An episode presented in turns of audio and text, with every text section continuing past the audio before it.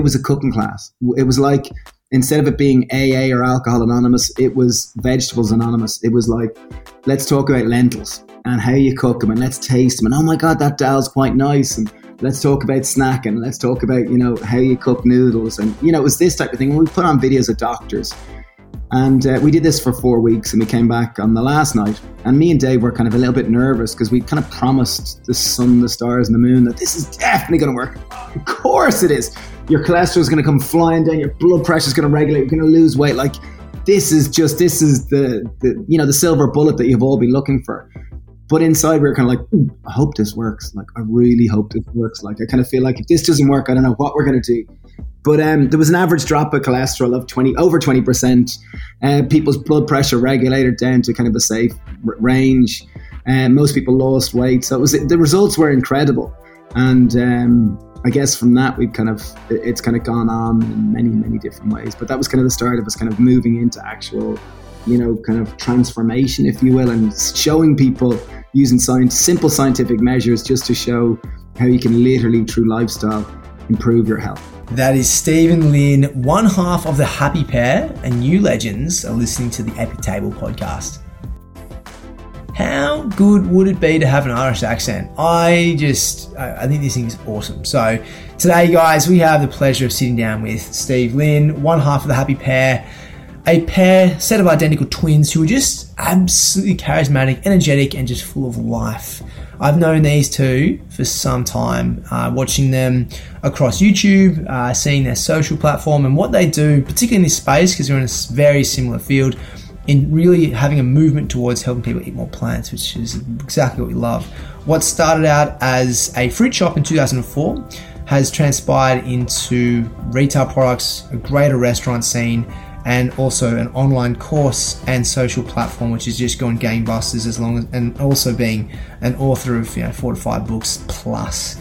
So these two guys are so genuine. They're very active in their community to the point where they won't admit it but I'm sure a big part of the reason of the surge of health and wellness in their town is because of these two guys. And that's an example of what you can do by being persistent and consistently putting out things that you truly believe and that's true to your heart. Why I love today's discussion is on a personal and selfish note, they also have a restaurant concept with a digital platform to their brand. The Happy Pear is, uh, you know, it's a solid business. And so for me, having a restaurant myself with Charlie Street and then also my online platform with my socials and whatnot, it can be a challenge as we all know.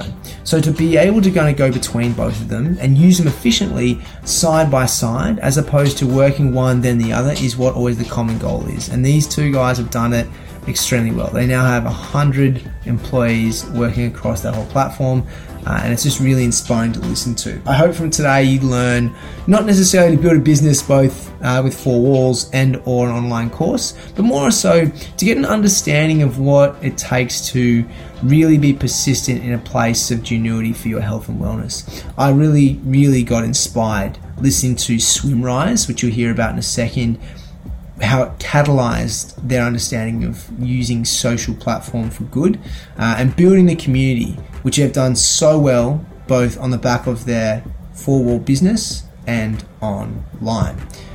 Before we get into today's podcast, love to talk about the fact that just like Steve and Dave, who began their journey as a fruit and veg purveyors, I'm here to help you guys eat more plants. And whether they be subscribing to my newsletter, which provides you with recipes and tips and nutritional information on all those recipes and other ingredients weekly, or by helping you guys just get that one scoop of athletic greens every single day, which will give you the 75 micronutrients, the wonderful prebiotics, the probiotics, and the digestive enzymes.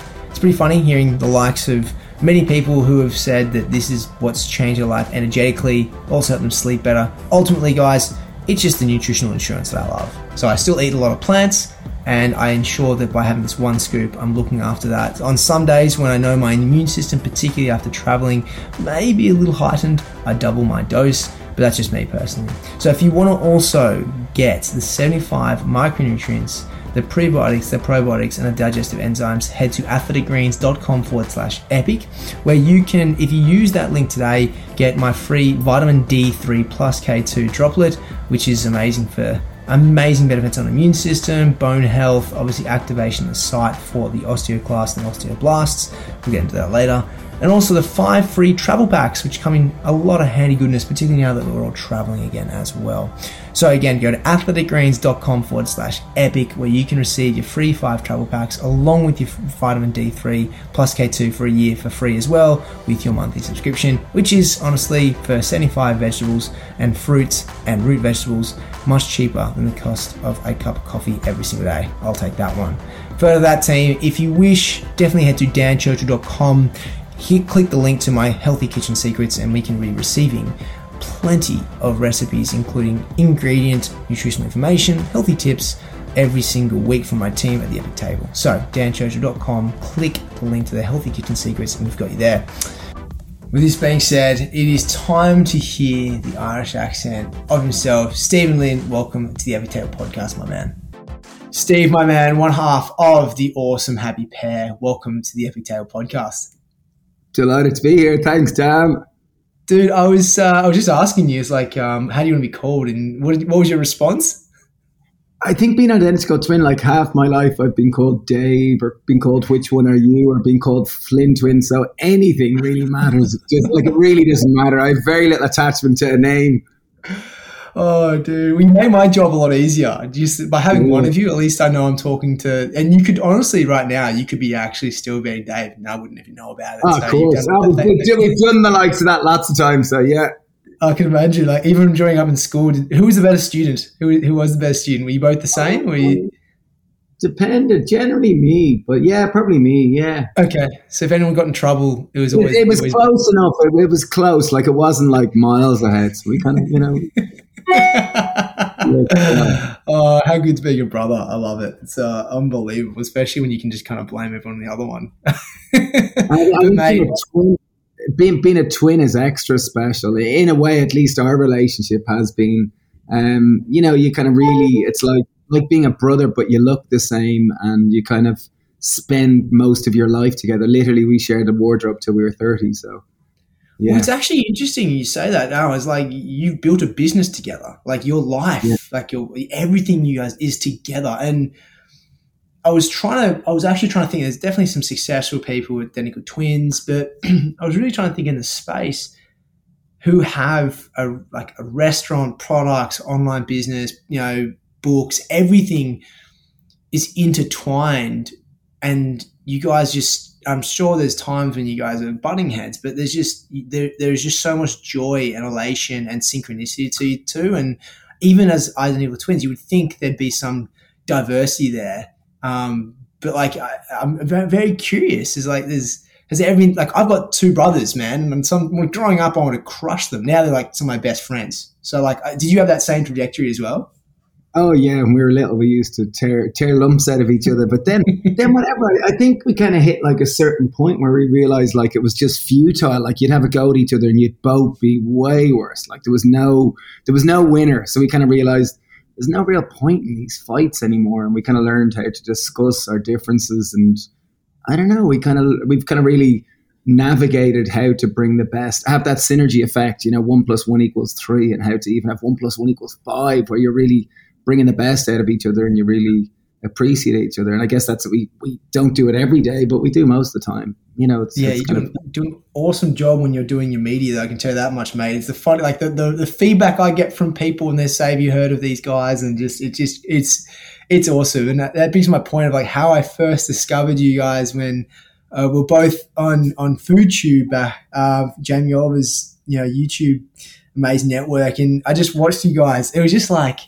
I, I, I couldn't tell which part I liked. The fact that you guys are so good at explaining ingredients in, individually, or just the way that you guys come across on camera together. It's it's it's fun. It's exciting. You have this such positive life about you that you just like.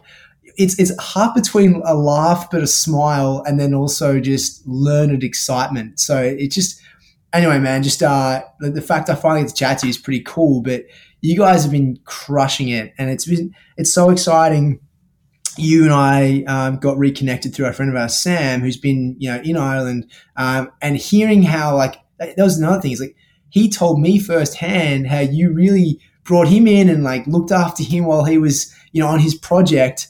Um, and and you like didn't didn't for Vikings Valhalla you had like a, a screening party. Oh yeah, yeah, it was it was great fun. And it's Sam's birthday on Sunday. We're having a black tie a black tie event upstairs in Happy Pear's. That would be great.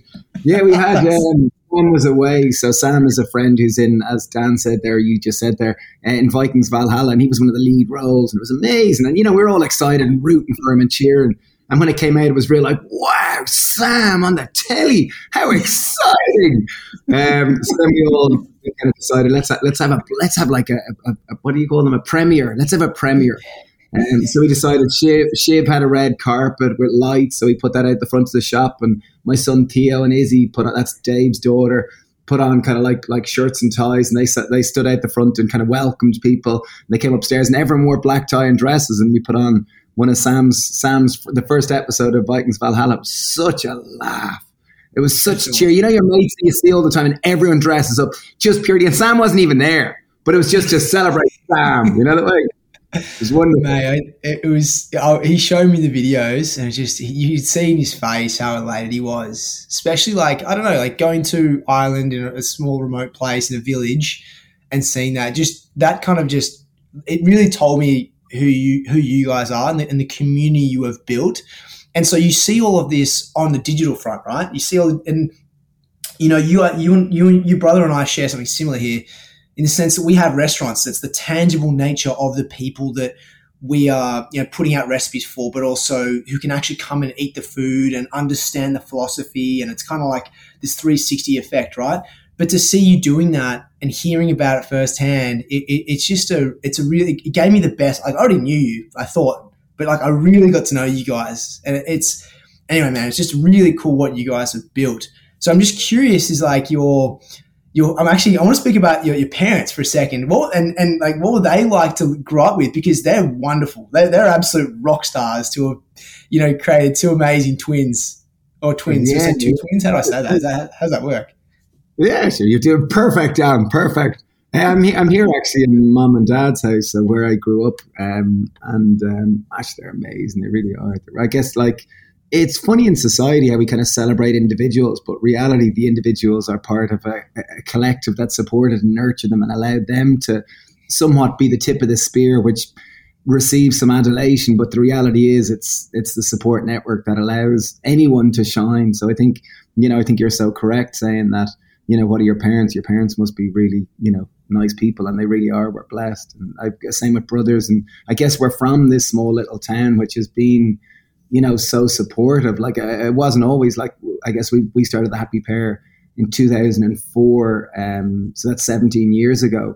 And when we first started, we were kind of we were strange. We were a little ostracized. We were a little uh, some like because we grew up kind of eating meat and two veg and burgers and chips, and we played kind of semi-pro rugby and went and did degrees and masters in business and did male modeling, and you know we were going places and then went away traveling for a couple of years and came back these kind of hippies with kind of that wore kind of polyester shirts and plaid pants and wore trinkets and painted their fingers nails and now not only didn't drink alcohol didn't play rugby loved lentils loved doing yoga swimming in the sea and we were vegan and we were starting a vegetable shop. So a lot of our old friends and kind of community kind of didn't know what the hell to make of us. So um, yeah initially it was it wasn't all sunshine and lollipops but it's what a fun adventure it is and has been and we adore it.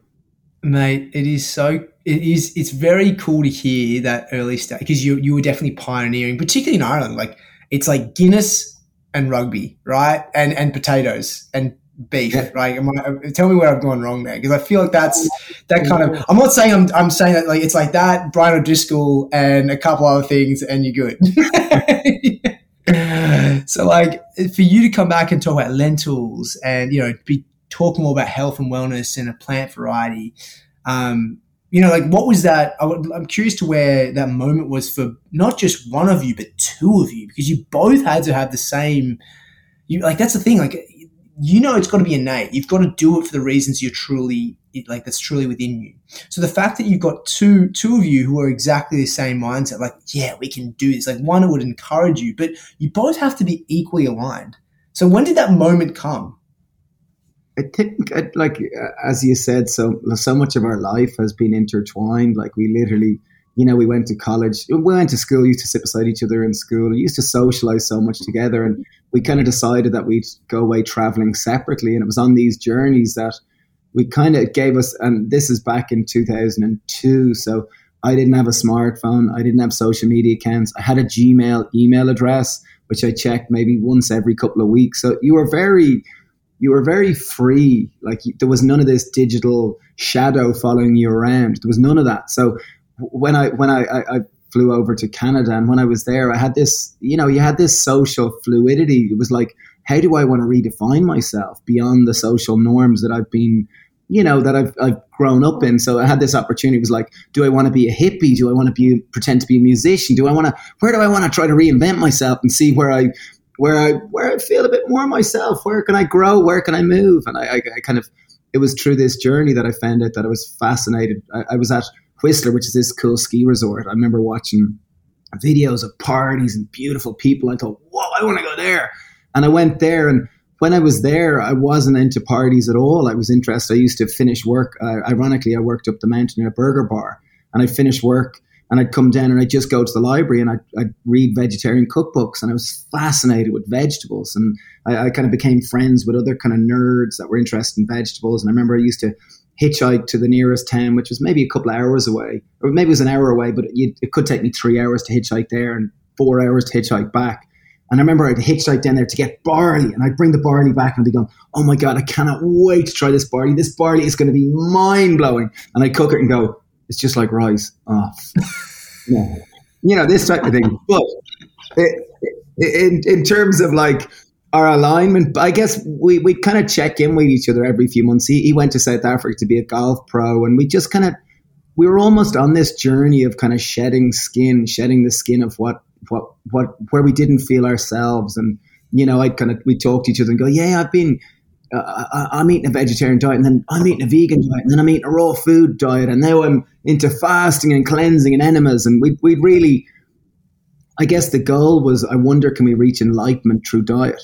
Uh, obviously, we didn't get there, but it, has been, you know, it's been, it was quite a journey, and I guess you know, it was through that that we felt we had we found for more meaning, more purpose, more integrity, and it was through this we kind of we wanted to use business as a vehicle for social change because we felt we changed ourselves so much, felt way more happier, content, grounded, felt much more like I feel like like I, am kind of happy in myself, and it was like I, I really want to like go back to Greystones and see if we can try to inspire inspire the world. Like, ironically, it might sound a bit facetious, but I remember calling Dave up, going, Dave, Dave, I have this great idea. Do you want to start like a food revolution? You know, because I, I kind of really, you know, and this is me being kind of slightly ignorant, but it was like I really felt society, we really needed to kind of change our approach to food and see food as this wonderful opportunity to connect us to the planet and you know, make us these healthier, happier humans. So I guess that's why we started Happy Pear. And originally we started it as a, I wanted to start as a charity because at the time I'd kind of, I'd somewhat been really tapping into this inner socialist that money's bad, man. You know, I was really down this rabbit hole, and it was Dad who convinced us that no, I think you should set it up within, you know, as a as a limited company, so that you're, you know, you're a for profit business, and you know, go from there. And it's like, yeah, okay, great dads can say some things that are so wise. Sometimes, sometimes yeah. they can say very wise things. You'll hear but it's exactly it. But uh, like the happy Pear. it's a great name. Which of the brothers came up with that? Um, geez, I remember we were kicking around names. We'd wild scallions. We'd all sorts of names that we were kind of kicking around. I remember sitting around with Ewan and Grania for ages, and then then I remember I had a name that I was really kind of I, I, was really fixated on, and it kind of really wrapped up in our mission. I remember uh, we were down there the day before we opened. It was uh, November twenty fifth, two thousand and four, and Declan, the sign man, came down and he was putting. You know, he's trying to get the letters up in the sign, and me and Dave were leaning back, all excited, like, "This is it, Steve! We're gonna start a shop! Yes!" You know, we are so excited, and um, your man Declan, who was the sign man, came in and said, "Lads, it just won't fit. Like, I, I, you're going to have to call it something different." And the name I was kind of adamant to call it was Flinner's Fruit and Veg for Social Change, um, which I still love. However, it was, you know, maybe it wasn't quite as as as catchy as the happy pear, and I guess we called it happy pear because there's a pair of us and we sold pears and fruit and veg, and we were happy. So yeah, very smart, mate. Very smart. You are very happy. If I was, a, you are a pear, and you were very happy. It makes complete sense, but it's also it typifies you in so many ways, which is really incredible. So day one, you open up this fruit and veg shop, mate. 2004. You're definitely feeling probably like the unique brothers in the village.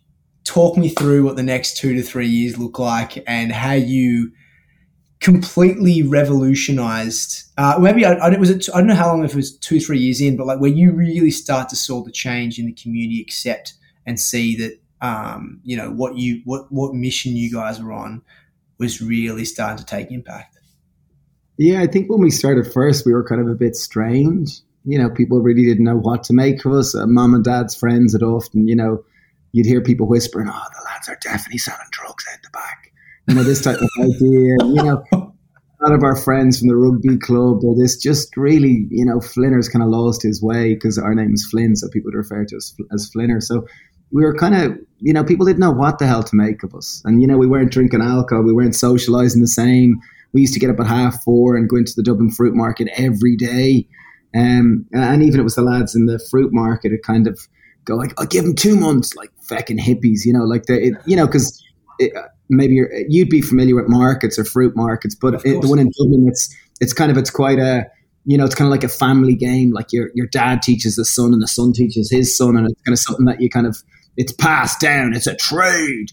And it's kind of like real men hanging out in fruit markets. I know it might sound like like the most manly thing, but uh, trust me, it's so manly quite a, it's quite a macho kind of place. And I remember when we'd go in there the first time, the lads would be kind of like giving two months fucking yuppies, because um, we'd gone to college, and a lot of them didn't. And um, in the early days, because we were getting up at half four in the morning, we didn't necessarily have time to meet women because you weren't going out. And you know, previously the way we would have socialized, you would have met women by going out getting drunk, and that was how you met women.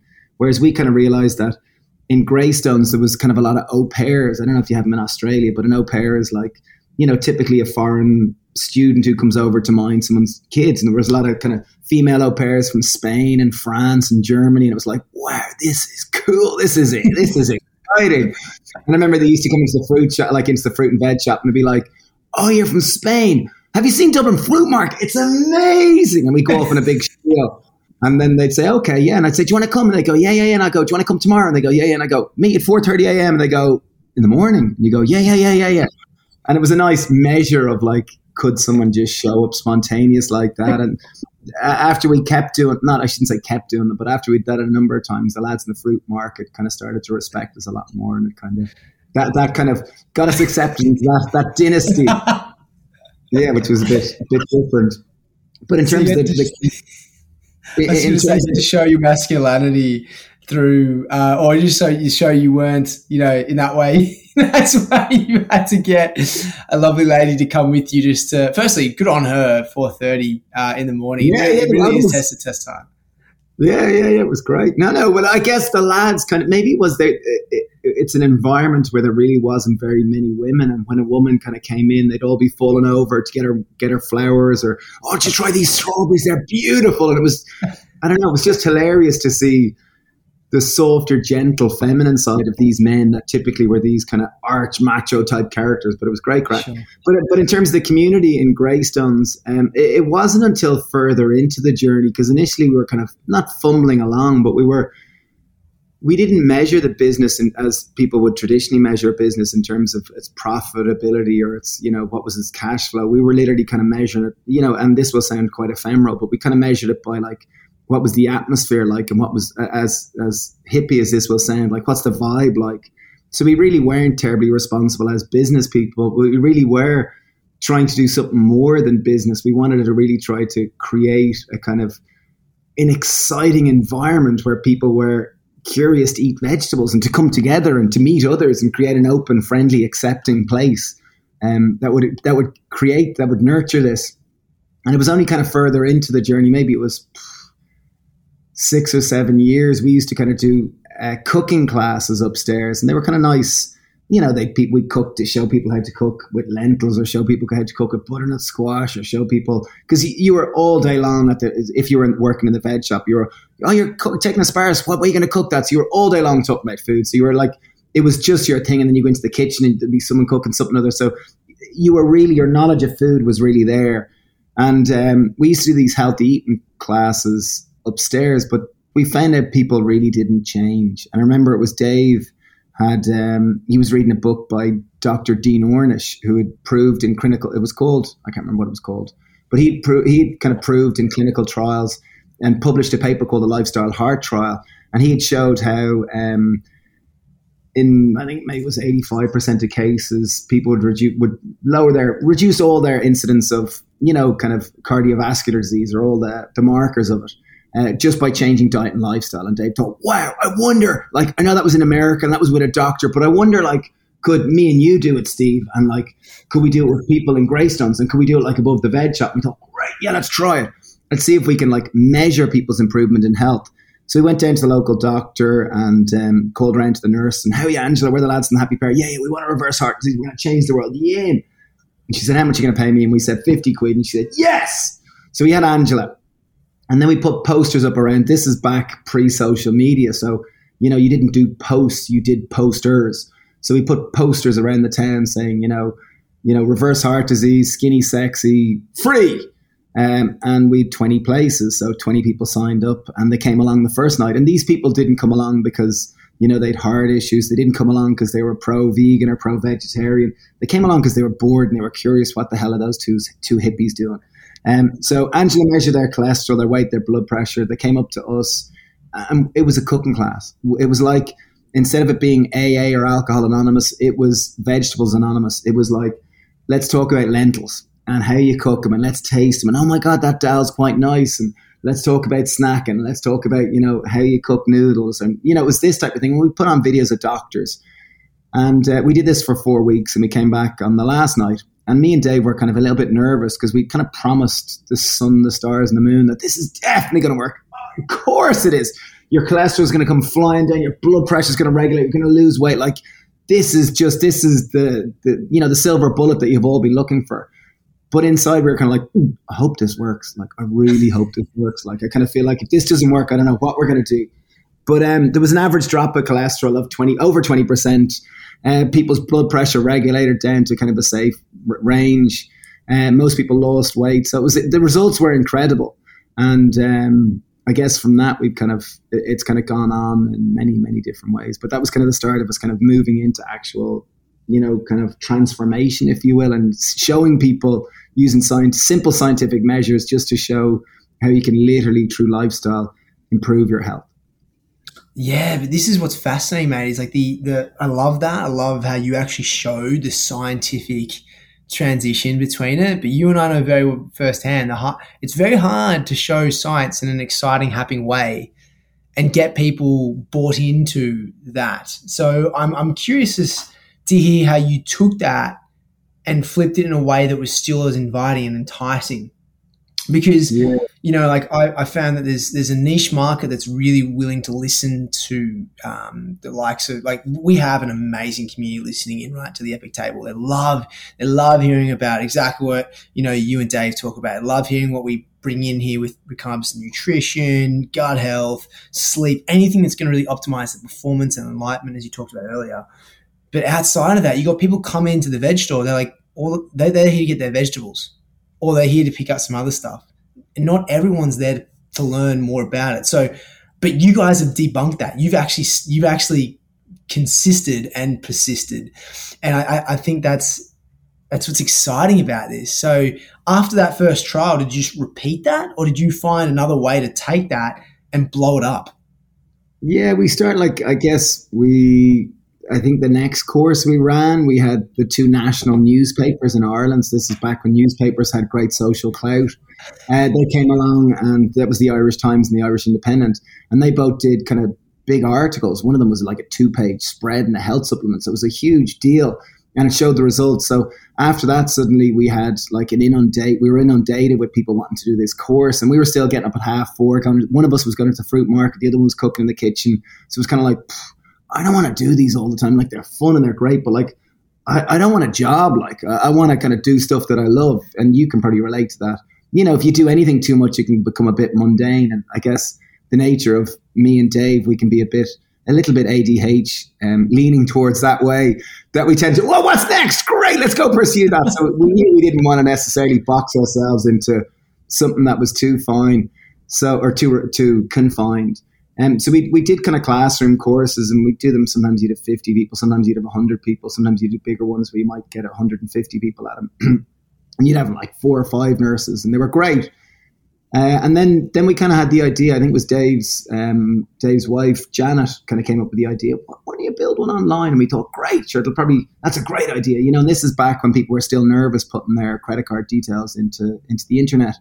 And we kind of thought, oh, this will probably take you know, it might cost us three or four grand and it might take, it'll take a few weeks to build a website. So that's all it is.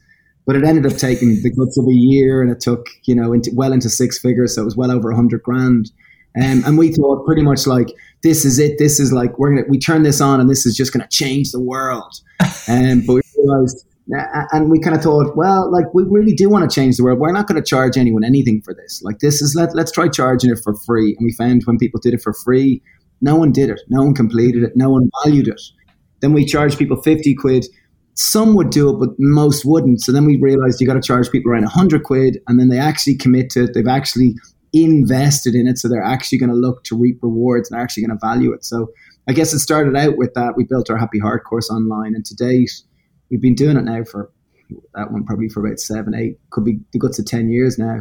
But we kind of partner with a lot of different kind of medical professionals from cardiologists, gastroenterologists, dietitians, bariatric GPs, all sorts of different things. And we, we've about seven or eight different online courses and they get amazing results. We've had kind of 65, 70, maybe 80, I guess pushing 100,000 people through them now. So it's amazing and it's wonderful. And it's really, it kind of really reminds us the simple things of like what you eat, how you sleep, your relationship to stress, your community around you how these are the pillars that help. And if you can get these right, you can address so many of these lifestyle conditions. May I love that. I, I, also love the excitement you get with you're like me, shining gold coin. Oh, what's next? Oh, this is this is gonna be it. This is gonna like this is gonna really define what I've always wanted to do and really take it to a next level. And then you got people looking over your teams looking over you going, oh, not again. But guys, you don't get it. This is the thing. This is what's gonna be. you might help. You might help. yeah, exactly. Oh, that's incredible. That is so cool. And so, yeah, you, this is where you like, you've gone from having a, a shop to then learning an online business, selling courses, which is, you know, you've done for some time now, which is incredible. And you've got some amazing courses online, by the way. So I'll make sure I put those in the show notes for everyone to check out. The, the next one though is like social media and being in front of a camera because you, you two do this extremely well. You know, you, like if the listeners have not already heard you guys before or watched you guys, and I'm going to put some of my favorite YouTube links of you guys in the in the description down below. Um, I remember just sometimes you have the best like banter between each other, but it's so lovely, it's so nice. But you also do a really good job of describing ingredients. So clearly you've owned and lived in a fruit shop for some time. Uh, but how did that kind of come about? Did did you throughout the course of you know having the fruit shop and social media starting was now you go to like Dave, hey, hey Dave, we should probably start a social media platform and this will blow up and then we'll change the world. Is it like that as well? Yeah, I don't know. It's like it's funny like how one could look back and you can see social media as this huge thing, but it's always just been this little thing that you just did and you played with and you know just kind of did its thing you know the way uh, like I remember it was a friend Dunny Dunica O'Toole. I remember he set us up in a Facebook account like back when Facebook had just come out and I was like what are you at Dunny? And I wasn't you know I wasn't that really into it. I, I didn't really get it. And it was only when we were we were asked to make juices and smoothies at this this technology event called the Web Summit. And they were running they were running a, a, a kind of a, a, kind of VIP area of it being called Founders, and this was being run in a place called the Mansion House. And I remember, like, we were still driving the van and still working in the kitchen and going to the, the market every day. And I remember, wow, we're being invited to the Mansion House, Dave. I, I can't wait. I wonder who's there. And like, you know, we, we kind of rock up in our little van and we were making juice and smoothies and we were making them for all these kind of technology people. And, you know, we'd kind of make juices and smoothies. And then during the break, we'd go in and listen to the talks And then we come back and make more juice and smoothies and have the chats and have the bit of crack, crack meaning fun. And um, we realized that kind of, I, I, didn't know any of these people, but it was only afterwards that I realized like there was some fella called Jack Dorsey that founded this thing called Twitter. some fella called Reed that founded this thing called Netflix, and some fella called Nikolai that found this thing called Skype. I didn't know what Skype was, didn't know what Twitter was, didn't know what Netflix was. This is like back again, like 10, 12 years ago. And I remember after that kind of going to Dave, geez, we really must get smartphones and like see see if we can get that Twitter thing going, see if you can work what a Twitter is. And I remember Dave went and got us smartphones and we came back and and we kind of got set up on Twitter and we kind of at the time um, we not together had kids, but we we had children not together separately. But we had young kids, and anyone who has young kids know they typically often wake in the middle of the night, and you kind of often you're kind of you put them in a buggy and you resort to that and just go walk them, shh, go to sleep, go to sleep. And we go down. We live quite close to the sea, so we go down to the sea, and sometimes you'd be there at sunrise, and I'd take a picture and I'd put it up on Twitter because I worked out how the hell to do a tweet, and people would engage with it because it was like a new day, dawn, hope, creativity, and we put it up, and we kind of got in the habit then that me and David go down you know, a few times a week and we'd have the chats and we'd take a little picture and we'd go for a swim some days and we wouldn't other days. And I remember I was down one September. Again, this is about eight years ago, and it was kind of a manky day, but there was this glorious sunrise. And I remember I was at the edge of the cove and I walked up the steps and I kind of just leant over and I took my picture. It was like, great. Put it up on Twitter. Great. Did me little thing. Had a bit of fun. And there was this fella in swimming and Dave kind of turned to me and went, "Geez, look at your man, mad lad!" Like, because it was it was cold and it was windy and it was kind of just miserable. And then he got up and he kind of stood there and he was wearing like a, a tight little pair of budgie smugglers. Um, you know, he kind of stood there on the rock and kind of went, "You getting in, lads?" And as I said, we went to an all boys school and we were kind of, you know, very susceptible to macho challenges you know, we were quite stupid in that way. So it was like, yeah, of course we're getting in. going, oh, I don't want to get in. No. I was nearly crying like a little baby. But, um, you know, I talked off and then I went, we went for a little dip and came out and we kind of chatted a little more. And he introduced himself as Neil and he said, how are you, Neil? And had the chats. And then as he was leaving, he kind of turned around and again, kind of, you know, in my head, this is what happened, but it wasn't really what happened. He banged his chest and he went, see us tomorrow, chumps and we kind of went, yeah. Uh, wasn't. Uh, so uh, we said yeah. So then the next day I came down and, and, we met him at sunrise again. And sunrise at the time was around seven o'clock, so it was a, quite a social. Like it wasn't four a.m. or five a.m. It was was a reasonably sociable hour. So I met him the next day, and then a friend Caroline Barrington was on the beach, and she joined us. And then the next day there was this other fella who was eighteen and just come from back from Thailand, and he was kind of jet lagged he came and joined us. And then the next day I brought tea. And it was kind of like something was happening and we weren't driving it. It was just unfolding and unraveling. And we just, we kind of kept showing up and tea gave us an excuse to stand around and chat for longer. And there was like, they weren't the people that you normally would have hung out with, but it just, there was something really special about it. And we kind of, we didn't know if we'd do it for a week, for a month, how long, but we used to joke when, when say, you know, we never saw ourselves as some of those kind of eccentric people that swim in the sea every day. We're not one of those kind of like, you know, polar bear folk. No, no, we're not them. But we, we kind of October would come and we kind of go, ah, I guess we paid our membership for October. We joke because we went for a swim at the first of October. So we might as well keep going. And we just kept going and kept going. And I guess we used to put little things up on social media. Like I think at the time I was using Snapchat. And I guess Snapchat had moved from Twitter being this kind of you know, you could like and retweet. Snapchat was quite instant. It was quite like, does anyone want to meet me for lunch? And someone would actually show up. It was quite, it, it kind of it more into where the digital and the analog or maybe the virtual and the reality kind of blended closer together. And I used to kind of use Snapchat lots and I'd kind of put little videos of us swimming and regularly you get messages, people saying, wow, it looks gorgeous. Oh, can I come join you? And, you know, you knew they were sending messages from their bed and it's amazing how Ireland can look warm and can look really beautiful in a two dimensional screen. And the reality was, it was cold, it was windy, the water was freezing, but it was such fun. And we, we, we had this really special group that was just, was really lovely. It was real visceral and real and raw and friendly and beautiful. It was something that was special was happening. And I remember I kind of got enough of these messages.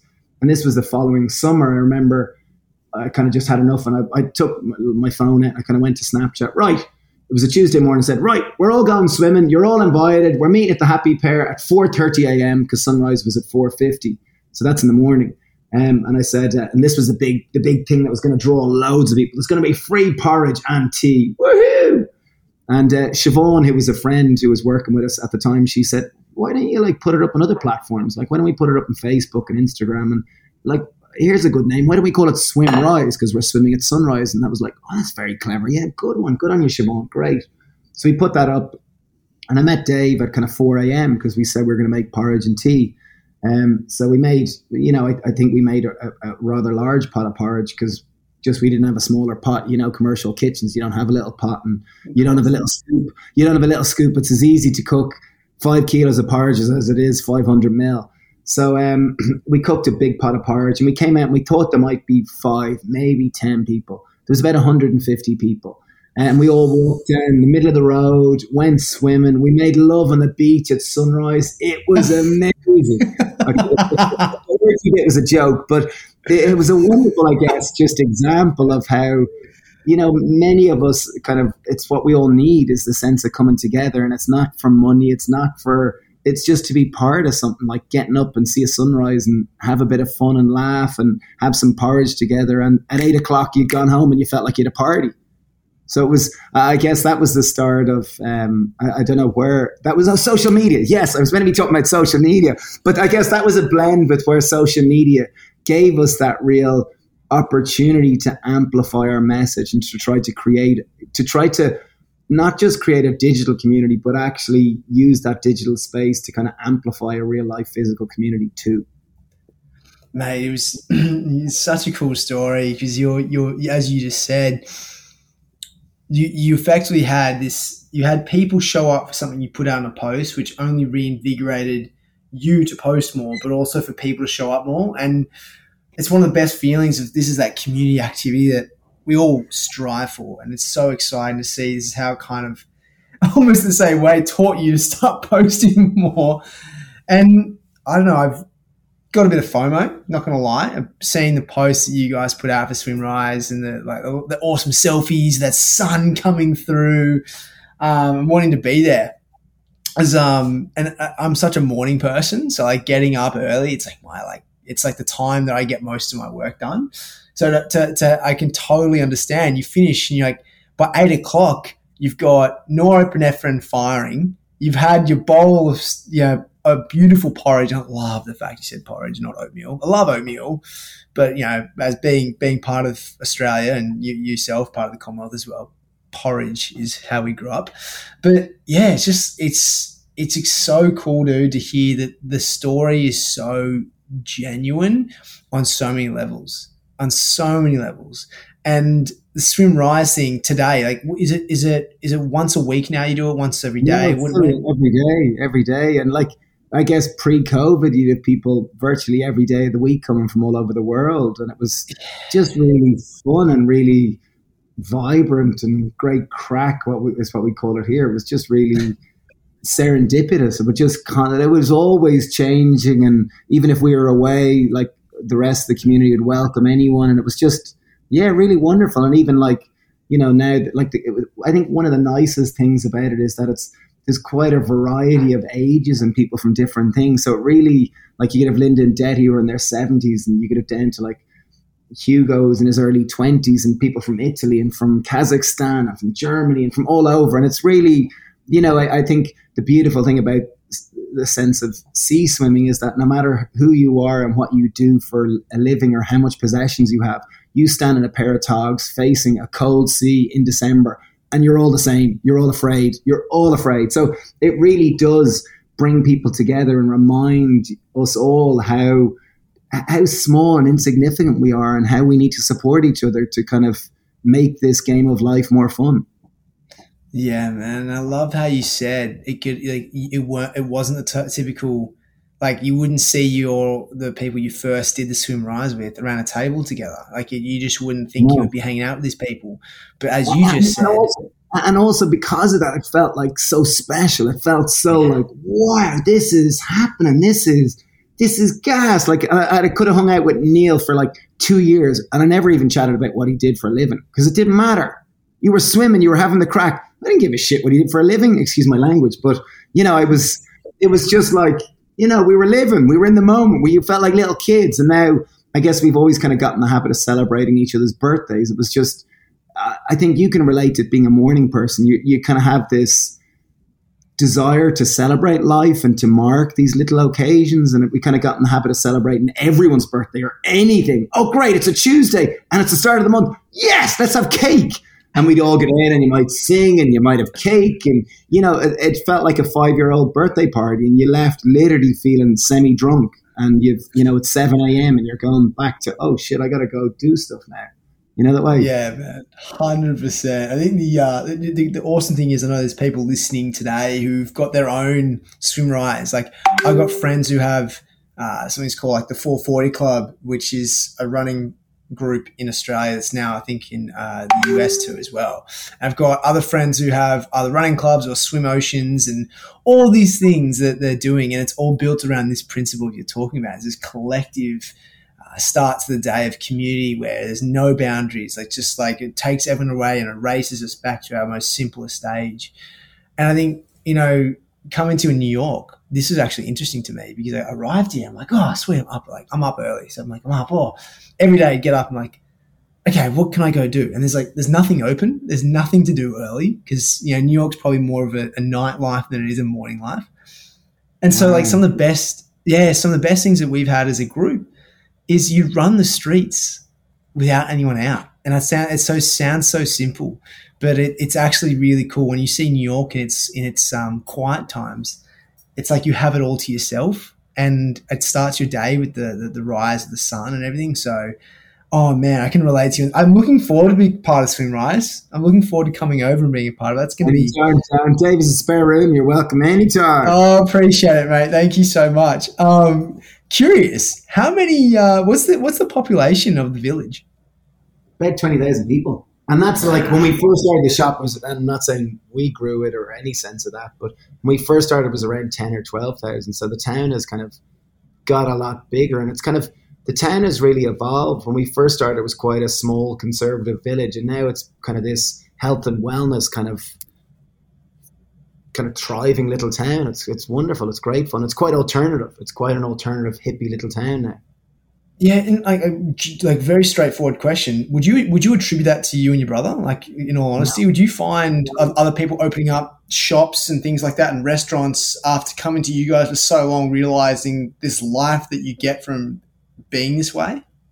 I think it's just happened. We're part of it. You know, the way I wouldn't dream of saying, "Oh, we did it all." I think you know it's just happened and we've been a part of it and it's you know what a fun adventure you know the way it really is oh that's epic man so you got Swimrise you've now discovered to go from tweet tweeting what you know like yeah, tweeting yeah. wow I love that to Snapchat to, to, Instagram to Facebook mate have you got actually I, haven't, I haven't checked have you jumped on TikTok yet yeah, I was kind of reticent to get involved with uh, it. Now, you know, you know the way sometimes maybe you feel full and creatively you feel full. It was like I'm not jumping on another fucking thing.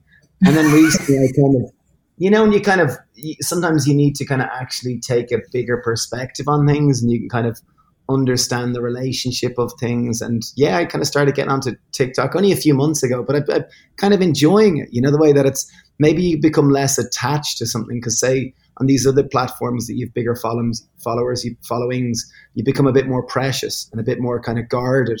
Whereas in these other ones, you feel a bit more like, Ash, I'm just having a bit of fun and I'm just showing up, you know, the way. And, and that was the very thing that that kind of got got it kind of going on these other platforms. So I think it's kind of change is good. Change is good. Change is good, mate. Absolutely. And so, and your videos and everything you have, like talking about the team. How big is the team that you have for you, you yeah, and Dave, so, like, per, personally? Well, in terms of the business itself, we pre-COVID we had about two hundred people with us, um, and with COVID, and we had four cafes pre-COVID. We had one in the airport. It was the first vegan, fully compostable packaged um, cafe restaurant in the world. So we were delighted in an airport. So we were chuffed with that. Uh, and then we had one in Dublin, and then we've two, we two in Grey, or we have two in Greystones. But um, when COVID happened, I guess any sense of overextension really explo- was really exploited. And by overextension, I mean, you know, possibly the business was stretched and it wasn't fully structured in systems and process and procedures and practices and uh, were around it. So I think we kind of quickly realized we had to close a cafe in Clondalkin and we closed the cafe in the airport. We kind of had to, unfortunately, um, you know, make a number of people redundant, which is a horrible thing to do. But it's kind of like, you know, when the tree's got a, an arm that isn't terribly healthy. You got to kind of cut it off to save the rest of the tree. So we kind of now have about a team of about hundred of us, um, and the team is quite varied. Like we've the cafe here in Greystones, and that has about 30, 40 people involved in it. Then we've the other cafe is going to open. That's a smaller kind of satellite cafe, and that'll maybe have about five people involved in that.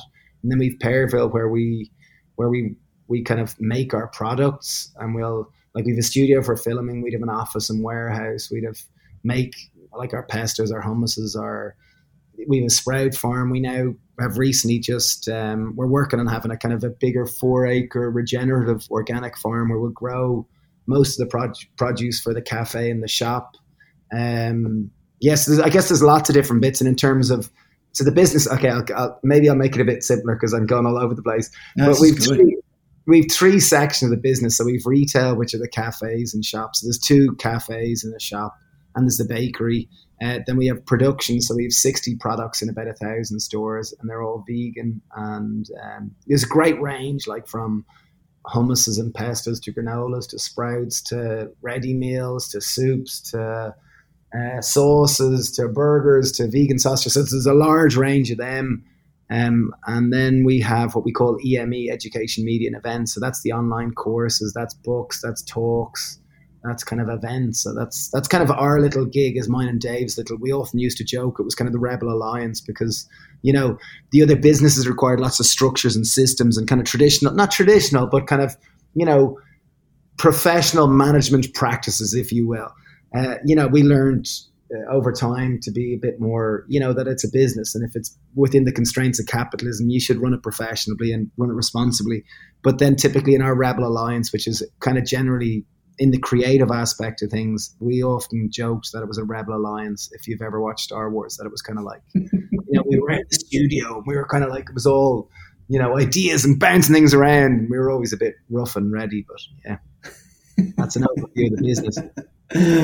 Oh, mate, I, I, I applaud you. It's thank you for breaking down to the three areas. The uh, the the retail side just quickly with the with the different SKUs do you create all those? Do you have a co-packer that does all of those, or do you create all those products outside of the the food plant, uh, the food, the, the restaurants well, and cafes? So Pearville is where we'll produce and We produce about a third of the products ourselves, and we outsource about two thirds of them. So originally, it started our product part of the business. It was our, our brother Dara. He started with us when he finished university. He used to, excuse me, he used to wash pots and used to take out the bins, and he had the shit jobs.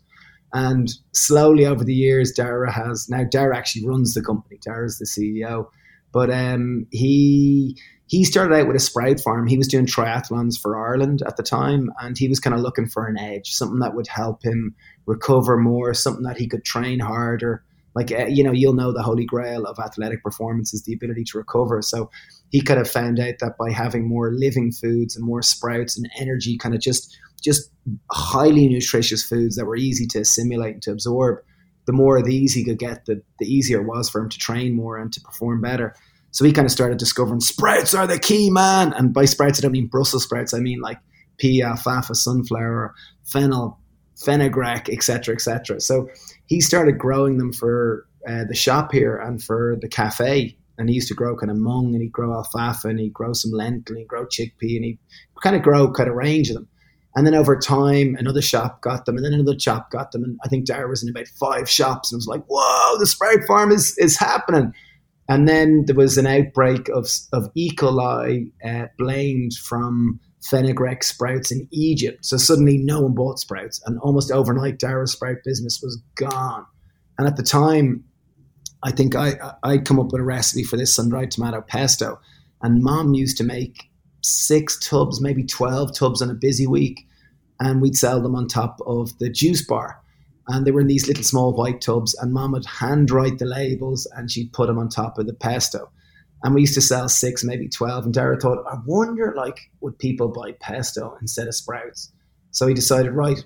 He asked mom, "Mom, will you make a few more, and maybe we'll package them a bit differently?" So he started doing this and he found out pesto was a lot easier to sell than sprouts. and then he tried, okay, we've been making this granola for ages. Maybe if we make this granola, make it more, would that work? And slowly but surely, it's kind of evolved over 10 years to be the overnight success that it might appear now.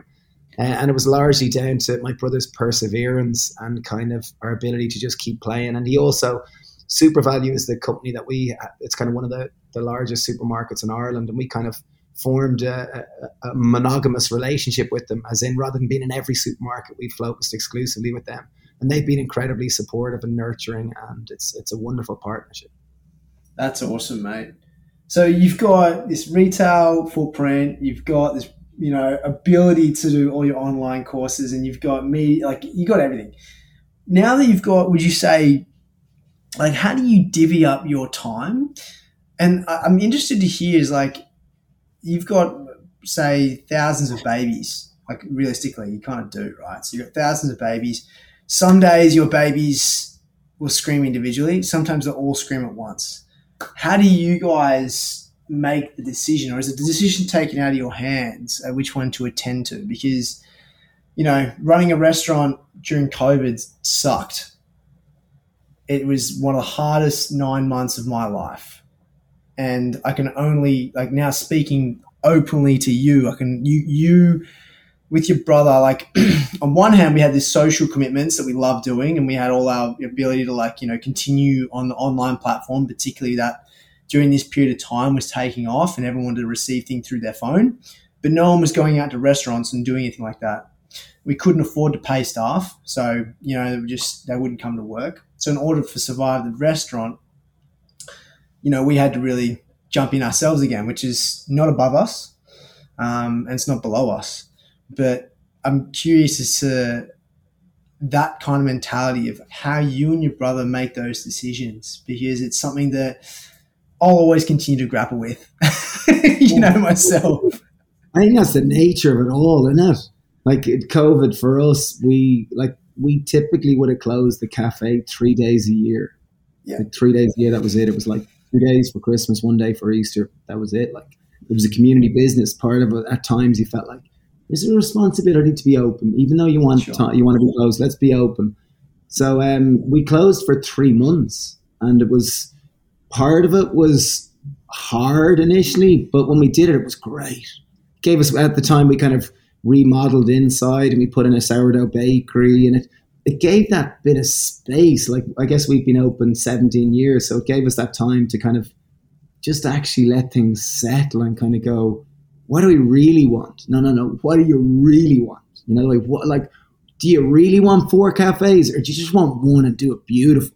And like, what, like, you're only as good as your team. So we, I guess, it kind of brought us back to our roots that we had overextended. We got kind of caught up in the excitement of a growing business and a business that's scaling and possibly, you know, getting a bit more attention due to kind of books and social media and kind of it kind of stripped everything back where you're kind of kind of going, listen, we're only as good as our team. We're only as good as you know the quality of the food we produce, and we're only as good as the quality of the food, the food system that we support. So it really it brought us right back to our roots, and it was you know, it was hard, it was difficult, but they're the things that really make you blossom.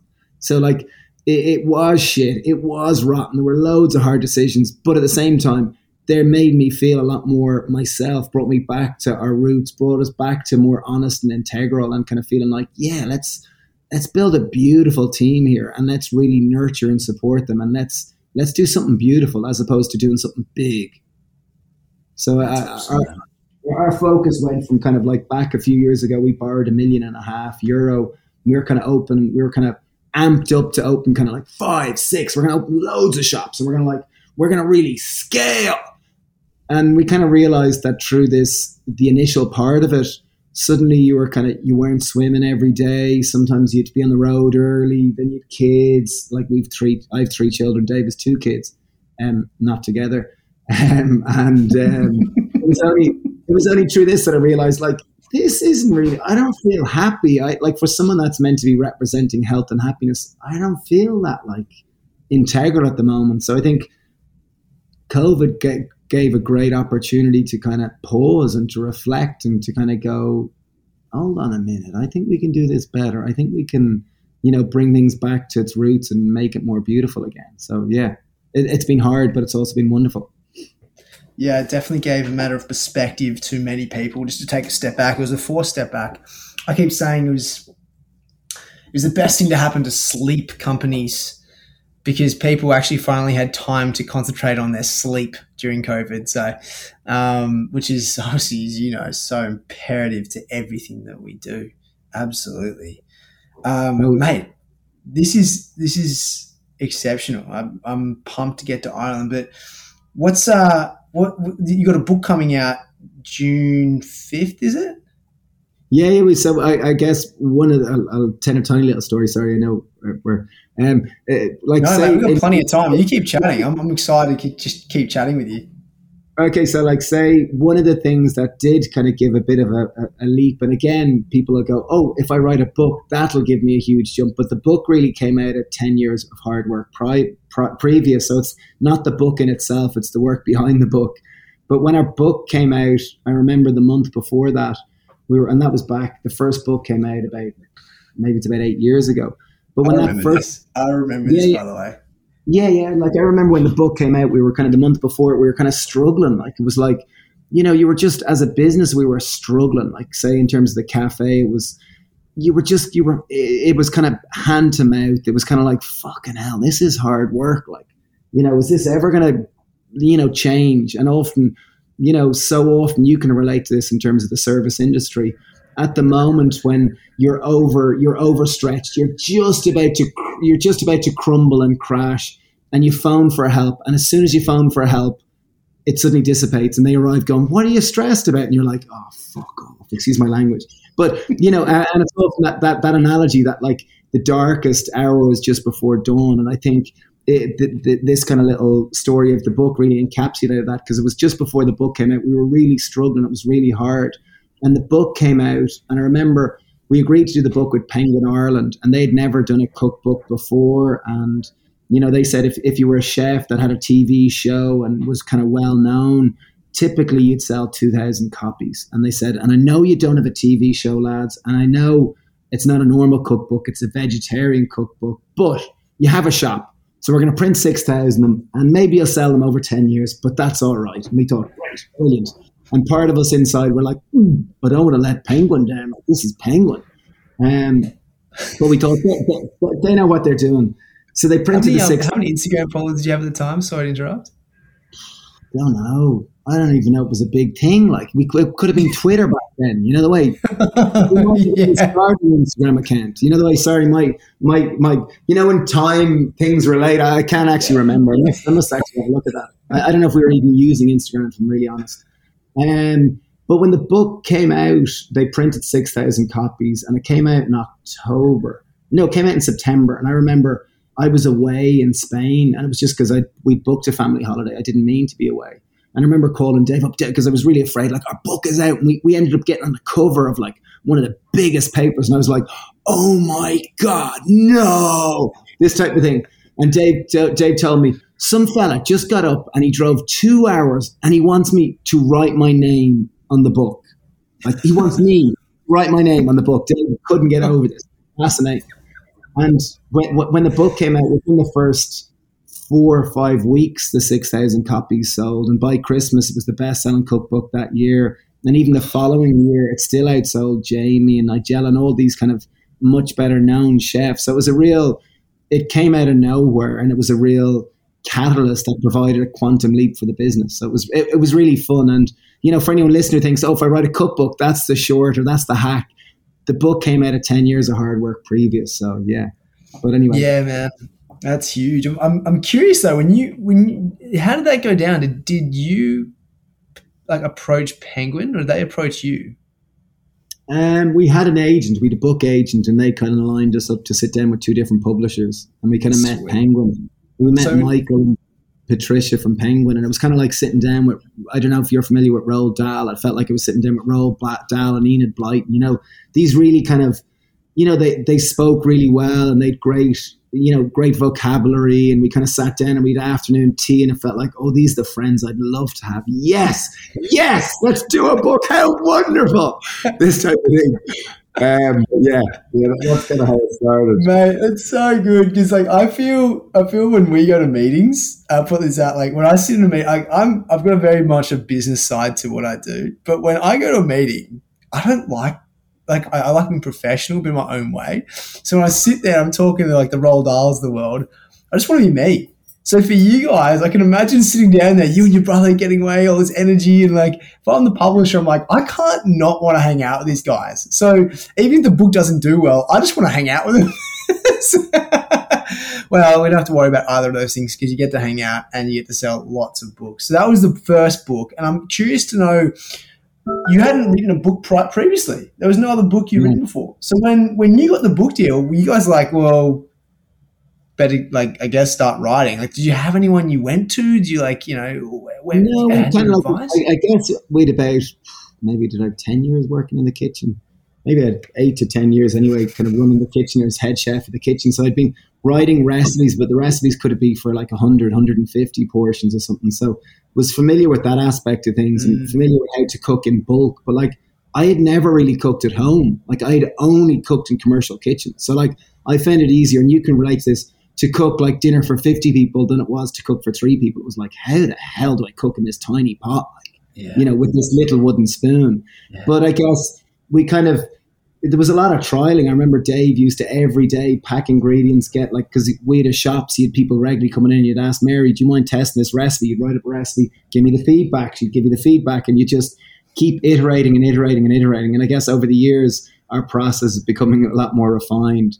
And we've We've written five cookbooks now, five number one cookbooks, and the, the, our sixth one is coming out June 6th, and it's called the Veg Box. So we've taken the 10 most common veg in Ireland and the UK. They happen to be the 10 most wasted veg. We cook them 10 ways using 10 ingredients or less. So the whole idea of the book is to show how simple cooking with veg can be, how tasty it can be, and how you can reduce waste because a third of all, you know this from running a restaurant, a third of all produce cooked, purchased, sold is wasted. And, you know, as a society, if we want to kind of reduce our impact on climate change, we need to address this. So the book is all about that. Dude, that is so, so refreshing to hear. I was so, I, I, I just remember going through airports and even in Australia seeing it, just like, these guys are legends. Just even look at their smile.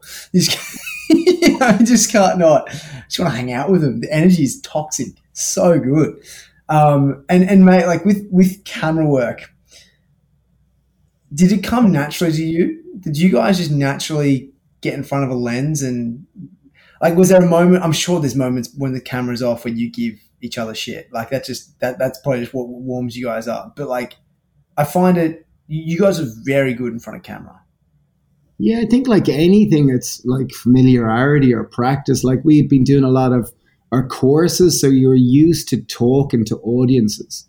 And it could have been like, it might have been 20 people, then it might have been 50 people, then it might have been 100 people, then it might have been, you know, a number of hundreds of people. So you kind of got familiar talking to kind of larger audience. So, so as a result, you were kind of, you were used to performing, maybe not even performing, but kind of at least trying to articulate yourself.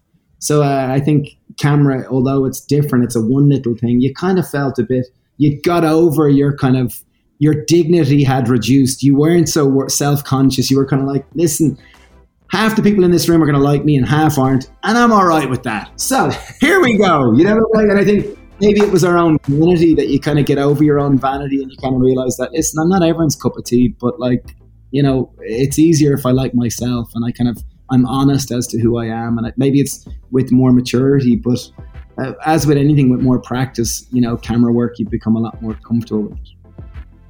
Dude, you've got this amazing story of creating a community. You got the cafes, restaurants, bakery, the fruit shop, you name it, products, your media, st- like I'm, I'm going to say media empire. I probably, I, I cringe when people talking about that, but you got that side of your business too. and you and you've got such a beautiful family orientated nature about you. I think you, my friend, and your brother are what I define success, where it's not about the number in the bank, but you've created a lifestyle that is successful in all facets. and I think it's really, really inspiring, dude. I uh, I've always loved watching what you guys do. Love everything that you educate people on, and will continue to do, including the next book that comes out early June. So I'm putting everyone in the uh, show notes the link to that one as well. But mate, um, just I'm stoked that we finally got to connect. I'm looking forward to being in Ireland, hopefully later this year to see Sammy and uh, come into.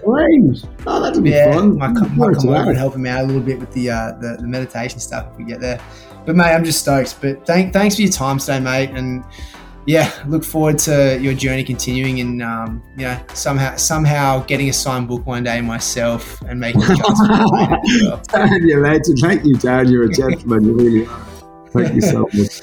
Mate, so where's the best way to? I'm assuming which which which social media platform is the best way to follow you on now, mate? Which one? I don't know. Whatever you're into, you know the yeah, way I go to Instagram. Whatever you're into, you yeah. Go to the Happy Pear. What about uh, and, and and your website, mate? Give you a little shout out on that one too. Which one? What's the best way to connect on the website? Yeah, just the happypear.ie, which is Ireland. But uh, yeah, funny. If you go into Google, you can find us. You know yeah, exactly. Just Google the Happy Pear. I think you'll be fine in all yeah. facets of social and the website. Well, Steve, my friend. Thanks, Dan. You're wonderful. Absolute pleasure, mate. Thank you so much for today, and uh, yeah, pumped for the future.